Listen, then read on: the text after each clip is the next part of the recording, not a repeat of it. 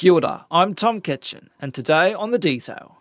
Six story dwellings and the loss of special character areas, the face of Auckland is set to change. This is a permanent shift in the flexibility of housing supply with a long term impact of more compact, efficient, and affordable cities. And it's revealed more higher density housing across the city than previously. The NPSUD is a powerful tool that enables greater intensification in our cities. The council acting on central government rules, including six stories near large urban centres. Intensification is important because enabling more homes to be built within our major urban areas is one of the key things that we can do to help with the housing crisis. There goes the big section the backyard swing set, the apple trees, and the veggie garden. But even if you live in one of these new high rises, it turns out that's not always the case, at least on the garden front. You got coffee? Yes, this is a coffee tree. Oh, I don't think I've ever seen a coffee tree before. It's not something you get in New Zealand. The whole gardens community, so you will have working bees there on Sundays, and the community will gather there, they will plant, they will harvest. It's all done together. Community gardens are popping up all over our big cities, and every one of them is a little bit different. Sometimes it's about feeding the whānau, and sometimes it's just about getting your hands in the dirt. The reward is at the end if you put your heart and soul into it. It tastes so good when you Yeah. know it's come from right there and it's been loved by, by the community and there's been so many different Yeah. hands that have um, brought that kai to the table. I think it connects people, and that, that's been our mission really. I'm visiting two similar but very different community gardens in Tamaki Makaurau. Both designed to deal with the cost of living crisis and the push towards higher density housing, but they're tackling them in very different ways. First, just down the road from RNZ's Central Auckland office, the Auckland City Mission's Homeground Apartments. Yeah, kia ora, Nicola. Yes, that's me. Hey, Hi. Tom, nice to meet you. Oh, yeah, nice Nick meet you. Bowden is the mission's supportive housing manager. So we want to go up to the, uh, the garden. Yeah. Homeground opened last year.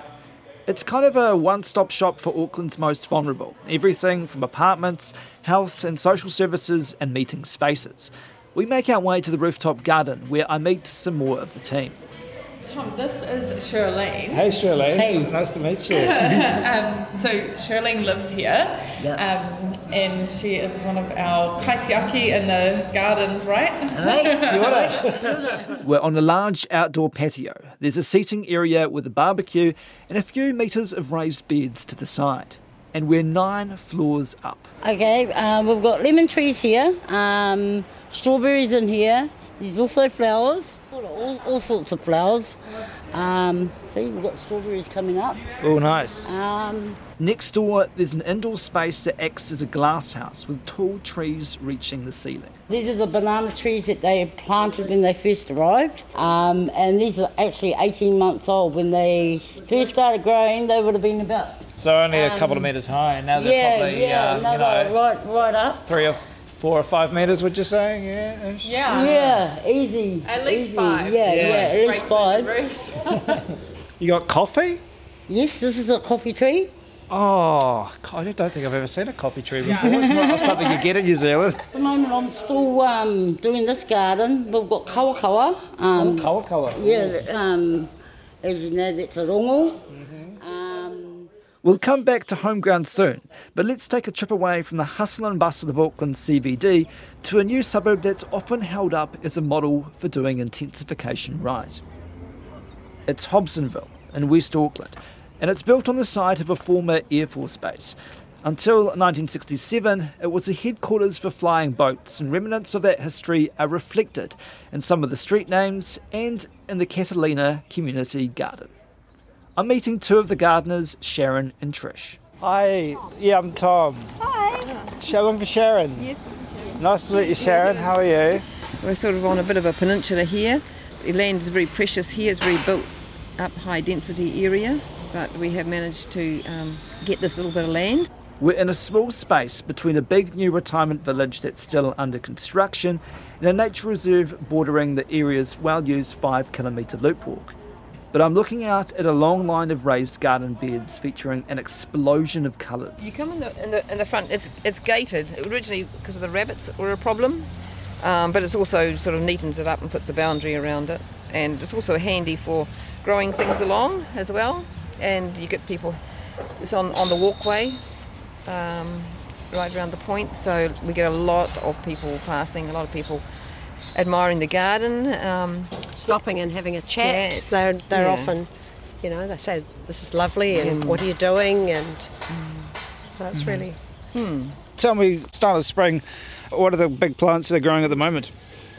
Ah, well, there's there's lots getting going, lots of seedlings, uh, tomatoes. We're sort of growing broccoli Uh, because each plot is individually owned and and rented, so to speak.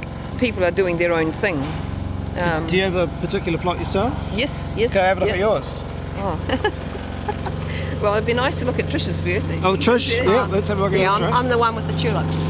Oh, okay, nice. Yeah, so for about three or four years, I've planted bulbs in here, and it just it just gives me joy, but it also gives joy to the people going past Yeah. on the walkway, um, and they'll often comment on how beautiful it looks. Mm. I've put them into to like colour colour areas, so all the red tulips have more or less died off now, and we've got the dark purple and yellow tulips, which are quite striking, and it just gives the place a bit of a a lovely glow. Yeah. There you go. What else have you got on your plot here? Where else I've got going? some some herbs. I've got coriander and parsley and dill. I've got a couple of cabbage plants. I've got a um, a courgette. I've got some broad beans. Sharon, do you have a plot yourself? Uh, yes, yes. I, I'm experimenting. Uh, I'm always experimenting a bit to see what grows here, and each year it's different what we get out of it. But Why is that? um, I think the different different weather conditions. Um, it's very hard over summer to keep all the soil moist, so we're experimenting with different ways of um, irrigation. But what have you got here? What, what are you planting here at Um, the moment? oh, well, this, the celery. This is um, broccoli, the silver beet, spring onions, the calendula. The, I'm trying to do a lot of companion planting as well to keep the bugs out. Um, yeah, there's a lot of snails and things, and yeah, sometimes it gets a bit disheartening. But um, this this year we're trying to get people to um, have a sort of potato growing competition. So I brought these PB 40 bags, and um, everyone can fill up what- whatever soil they want.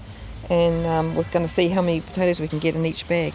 oh, yeah. How are you going at the moment? Well, they've all come up, and it's great. I'll- and I'll, and I'll put more soil in there and hopefully build up. After the tour, I talked to Sharon and Trish about why they have the garden, which has been around for about 10 years. I think it connects people, and that, that's been our mission really. We're working bees and we have social afternoons where we come and have a cup of tea or a, in the winter, perhaps some mulled wine. Well, why not just set up your own little private plot of vegetables in your own property? Because there's no room really. Why is that? Yeah. um, a lot of the houses uh, have very, very little space, um, and because they're so close together, there's um, often a sun issue. You don't don't get enough sun to um, actually grow anything. There's a lot of apartments where there's just no room outside. Yeah, the high density really lends itself to getting to know your neighbours and your, in, your, in your blocks and that sort of thing. And community gardens another way of, of just meeting people. Yeah, people are sort of time poor here though, so it's um, yeah, it has its challenges. Why they're time poor? So sort of they go out out to work and come back in, and there's not much room. So with having a community garden like this, it encourages people just to get out of their houses and come out into open air and, and meet people. My husband said if we moved here, because I had a big garden at our other place, and I, I was a bit reluctant to move here. Um, he said, "Look, don't worry. There'll be a community garden you can get involved with." And so, yes, that was the incentive for us to move here. But yeah, you're just. How many plots have we got here? Um, we've got 29 or 20, yeah, 29 plots. Um, and who, who kind of, if, if you're quite new to gardening, who teaches you about this kind of thing?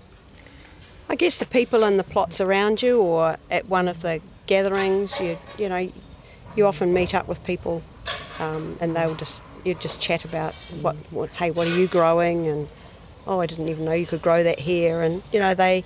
There's a lot of a lot of communication, which is which is lovely.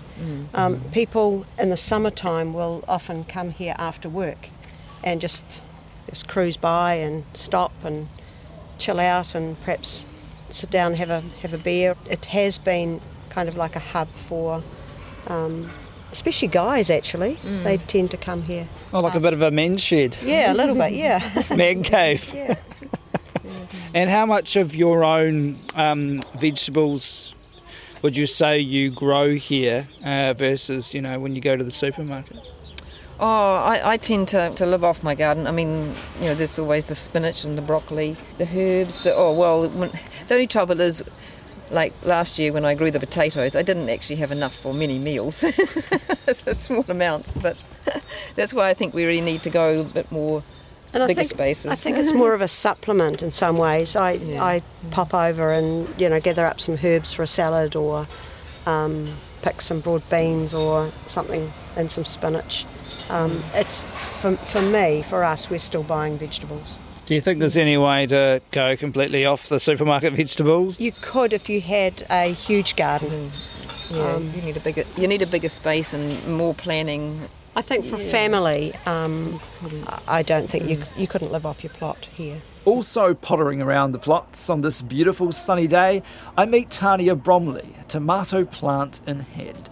She's a North and West Auckland facilitator for Gardens for Health, a Disabilities Association initiative which supports community gardens. She tells me all about the different types of gardens she's involved with. every single one pretty much is set up differently. There is one that is actually at a church, and the pastor lives on site, so it's um, it's a little bit more of a private garden with still allotments. There is another one behind a church, right down the bottom of a slope, which has allotments at the back of it in Torbay, at St Mary's. There's Ranui Garden, which is huge, and a large plot there is also used by the Ranui Community Centre's cafe.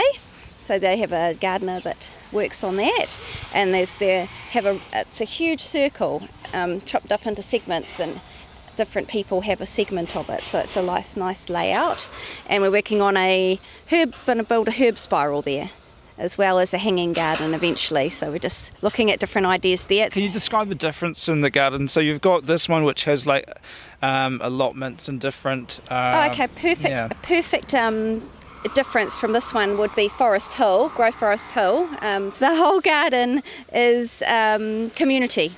The whole garden's community. So you will have working bees there on Sundays. Um, I think it's a Sunday, and the community will gather there. They will plant. They will harvest. It's all done together. You can plant things there, but that doesn't mean that that's what you'll harvest.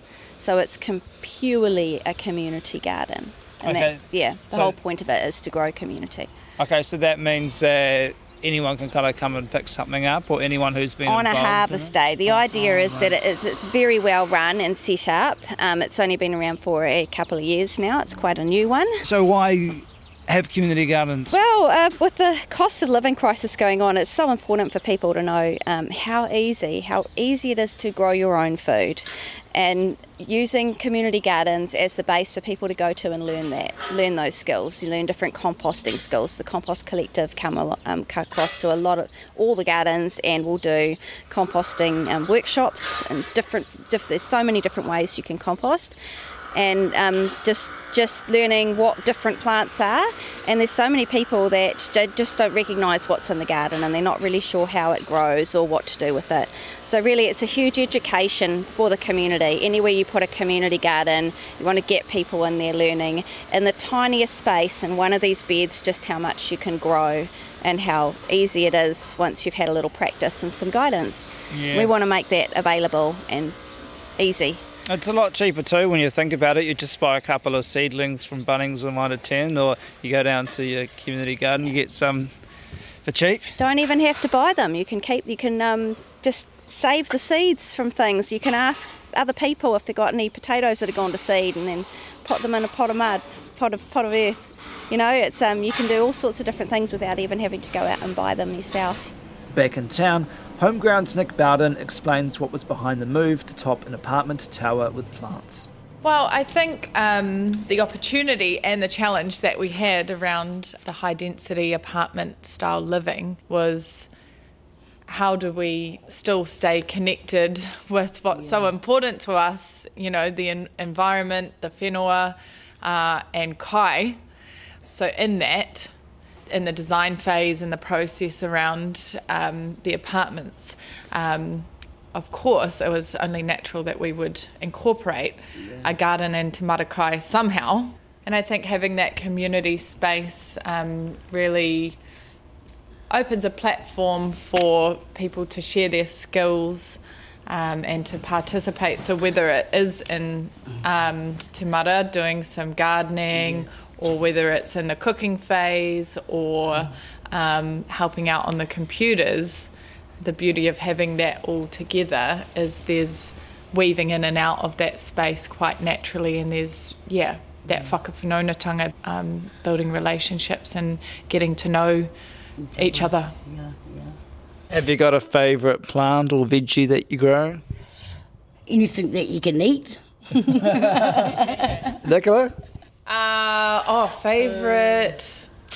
Well, I can't wait to hopefully try the tuttle that we've just pulled up this morning. Yep. Um, but I, my favourite is leafy greens because they're always growing, they're perpetually there, um, and so easy to just grab and chuck in to either top up my lunch or if we're making a community kai. Is it also a cost of living thing as well and trying to encourage people to grow things at home rather than, you know, popping down to the supermarket? Definitely, definitely. Uh, the price of living is just horrendous.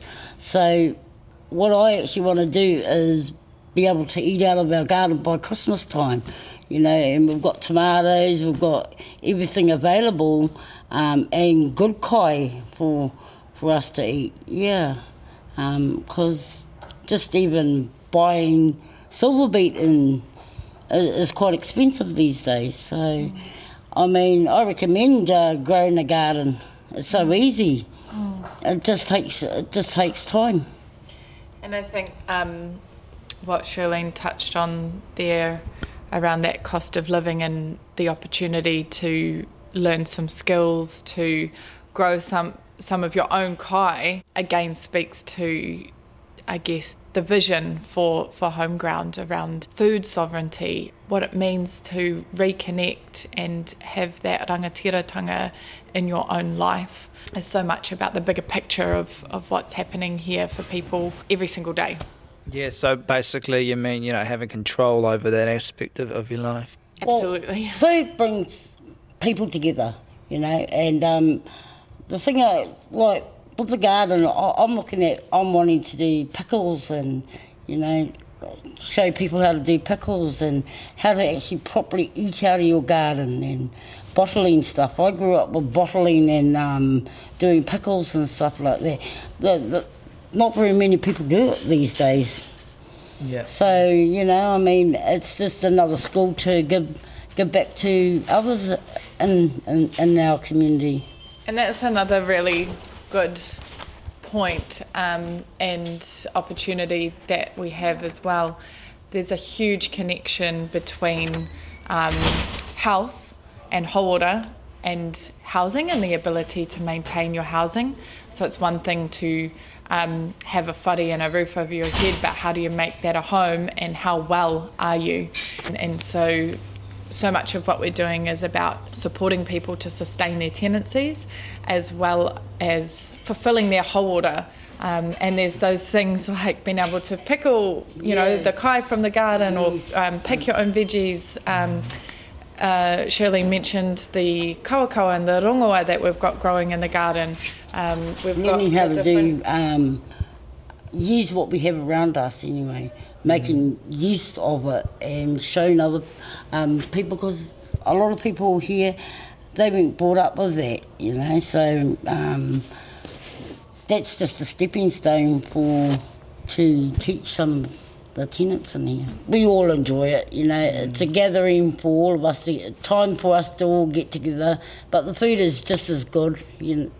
Yeah. Yeah. But it tastes so good when you know it's come from right there yeah. and it's had you know it's been through this this process and it's been loved by by the community and there's been so many um, different yeah, different Yeah. hands that have um, brought that kai to the table. there's rewards, you know. Um, it's timing of the essence, really, and um, the reward is at the end. If you put your heart and soul into it, you'll see what it's at the end of it. Because I know that it takes a, a bit of time um, and effort to do a garden, but your rewards are there, you know, and it's just uh, all it costs you is your time. And we've had um, different ways that people have participated in, in the gardening space here. And there's been times where maybe people have pulled things up that weren't supposed to be pulled up, and it's caused a bit of raru, some disruption in the community about why that was pulled up. But using that as an as an opportunity to have um, engagement in the garden. Yeah, so I think out of yeah. that one, we actually um, create started made some signs um, for to, yeah to signpost what was what, Yeah. um, so that more people would understand and um, if they wanted to come up and pick something and then it also provided another opportunity for people to input or participate in different ways so if they didn't necessarily or weren't that keen on uh, gardening maybe they could put their creative skills to use by painting Painting signs. a beautiful and- sign yeah, and yeah. things like that so just just having it- that interaction as Yeah. a community has been really rewarding for all of us. Yeah, taking a step back and seeing the bigger picture. It's more than just the garden. It's more than just Te Yeah. Marakai. Um, it's who we are. That's it for today. I'm Tom Kitchin. The detail is supported by the Public Interest Journalism Fund. This episode was engineered by William Saunders. Our producers are Alexia Russell and Bonnie Harrison. Thanks to Nick and Shirlene from Homeground, Sharon and Trish from Catalina and Hobsonville, and Tania from Gardens for Health. He wā pai ki te mahi mara. It's a great time of year to be in the garden. Ka kite anō.